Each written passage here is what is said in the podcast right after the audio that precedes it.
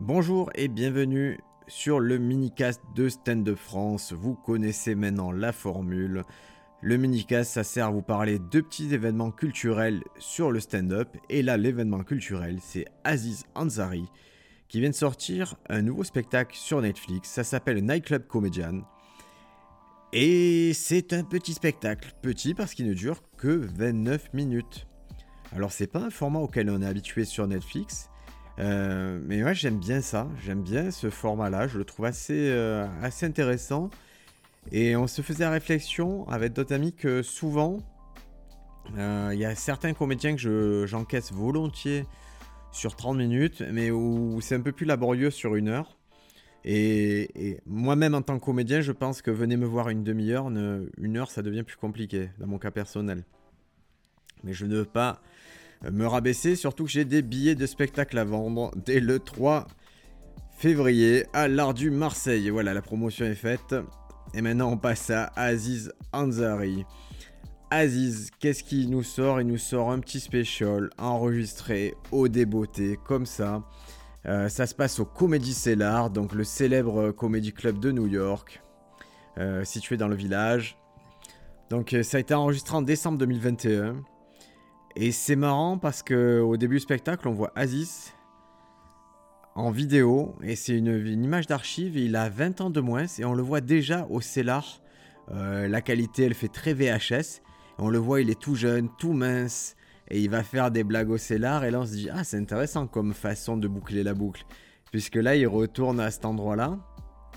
Et ce petit truc, en fait, il y a une résolution en fin de de spectacle que je ne vous dévoilerai pas, mais il résout pourquoi on voit ces images au début, pourquoi il était là au Cellar à cette époque-là.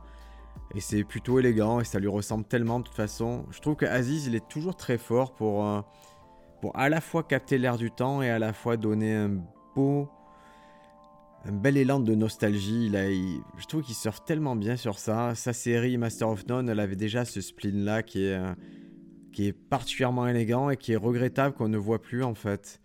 Aziz s'est un peu mis en retrait, aujourd'hui il le dit, il vit à Londres. Donc euh, il avait une carrière qui était stratosphérique et il s'est un peu mis en retrait, il le justifie.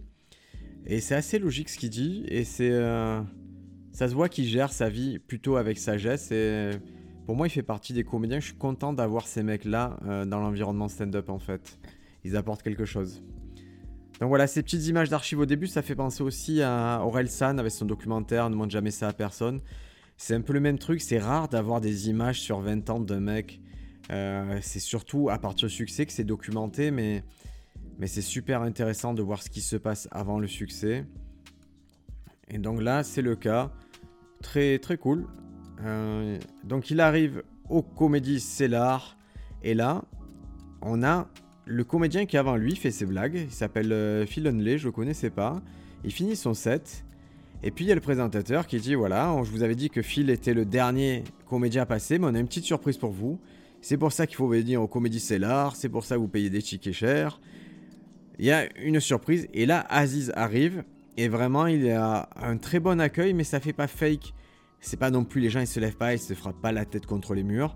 C'est juste, ils voient, ils se disent Ah, il y a une célébrité qu'on aime bien qui est là, et donc ça fait la surprise. Donc euh, Aziz ne peut pas débarquer forcément avec 300 euh, caméras. Je pense qu'il a 3 caméras pour se filmer, donc ça fait vraiment filmer. Euh, c'est très proche, ça donne une sensation un peu de docu-réalité. Donc il arrive, et là, il commence donc par raconter qu'il habite Londres, et le premier sujet qu'il aborde, c'est le Covid. Alors oui, ça, semble un peu relou en ce moment, les blagues sur le Covid, mais forcément, lui, il sait faire le truc, il a des angles qui sont super intéressants. Euh, moi, je trouvais ça très pertinent ce qu'il disait. Puis il arrive ça à rendre un peu pop culture le, truc. Donc, euh, comme d'hab, petite masterclass sur un sujet qui semble pourtant déjà trop exploité. Ben, lui, il arrive à faire autre chose. Donc, c'est un peu ça la, euh, une des marques de grandeur d'un mec comme Aziz Ansari, c'est sur un sujet qu'on a entendu mille fois, bah, d'y mettre sa patte et d'y mettre son style et de faire mourir les gens de rire. Alors, petit truc relou qui arrive très vite dans le spectacle, c'est la façon de filmer. Euh, des fois, il filme des réactions des gens dans le public, comme pour dire Regardez, c'est vraiment drôle, eux ils sourient ou ils rient.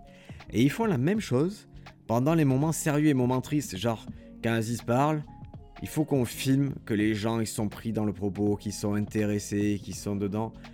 Honnêtement, ça n'a aucun intérêt. C'est euh, le truc le moins élégant que j'ai vu d'un spectacle d'Aziz Ansari. Parce que dans son spectacle précédent, c'était comme c'était Spike Jones qui réalisait, il n'y avait pas trop ces reaction shots, c'est-à-dire ces plans du public pour confirmer que oui, c'est bien drôle et qu'on a le droit de rire. Là, pour moi, ces inserts-là, ça fait un peu cache-misère. Alors, je pense qu'ils s'en servent pour le montage, euh, pour permettre de faire des raccords plus facilement, mais inutile et vraiment pas élégant. C'est le seul petit euh, point noir que je vois au spectacle. Au milieu du spectacle, il a un angle très fort sur les célébrités, sur le fait qu'elles euh, vendent toutes des produits dérivés ou qu'elles montent toutes des empires avec des business à part, les, les, boissons énergétiques, les choses comme ça. En fait, c'est pour moi, c'est un angle qui prouve qu'il arrive toujours à faire ce pas de côté où il est original et touchant. Et son discours, il est profond, ça se voit qu'il force pas, ça se voit que c'est c'est un truc qu'il pense vraiment. En tout cas, il a l'air sincère dans sa façon de penser. Et j'avoue, c'est rafraîchissant. En tout cas, moi, ça me fait adhérer aux propos. Forcément, quand j'y crois, ça. J'y vais. Il a pas mal de blagues en, act-out. Et sont les act-out intéressants parce qu'en fait, souvent, les act-out, on essaie de faire plusieurs personnes. Et lui, Aziz, il a quand même pas mal de blagues où l'act-out, c'est-à-dire le moment où il va donner vie à la blague concrètement, c'est une seule personne mais qu'il fait super bien et qui pousse dans ses derniers retranchements. Et il le fait tellement bien, il accélère tellement, ça devient tellement euh, dingue ce qu'il fait, que ça aboutit irrémédiablement à des applaudissements. Et ça, c'est très mécanique. Ça, c'est vraiment une, euh, c'est une technique, c'est connu, mais quand tu le fais bien, ben, il n'y a pas, c'est imparable, hein, il n'y a pas à dire, ça marche tout le temps. Donc, euh, c'est, c'est quelque chose qu'il faut absorber. Voilà, si vous devez techniquement absorber quelque chose du spectacle d'Aziz Ansari et de ses précédents spectacles, c'est l'act out. Sa capacité à donner vie au truc et comme il a une énergie folle, c'est impossible de résister à cette énergie-là. Et de la même façon, c'est... Euh, dès le moment où il est passé, je pense que ça doit être dur de passer après un mec comme ça, parce qu'il a tellement chauffé la salle avec ses, ses mimiques, avec ses trucs. Il est tellement... On a tellement envie d'être son pote que ben, forcément, il marque les esprits. Euh, qu'est-ce que j'ai noté de beau pour vous euh, Ben écoutez, à la fin du spectacle. Donc il y a, la conclusion de ce petit truc. Pourquoi il est, pourquoi on a des images d'archives de New York? C'est assez touchant. Et ce qui est drôle, c'est le spectacle qui se termine d'une façon abrupte. Mais abrupte, j'avais pas vu ça depuis super longtemps. Et comme d'habitude, c'est un pas de côté, c'est élégant. Je me questionne sur le choix de faire que 30 minutes. Parce que clairement, il aurait pu faire une heure comme ça. Moi, j'étais embarqué, je suivais. Peut-être que c'est. Euh, je sais pas, peut-être que ce n'est que euh, la, première itération d'un truc qu'il va refaire dans d'autres comedy clubs ou dans d'autres configurations. Parce que là, au final, il a cramé euh, juste 30 minutes de matériel. Euh, forcément, ces 30 minutes, il peut plus les mettre dans un spectacle. Donc je suis vraiment... Ce seul truc qui m'interpelle, c'est pourquoi il ne fait que 30 minutes. Mais à la limite, si de temps en temps, une tête d'affiche comme ça arrivait et lâchait que 30 minutes, mais qu'on avait plus régulièrement du stand-up sur Netflix, j'achète. En fait, on a été un peu en pénurie ces derniers temps.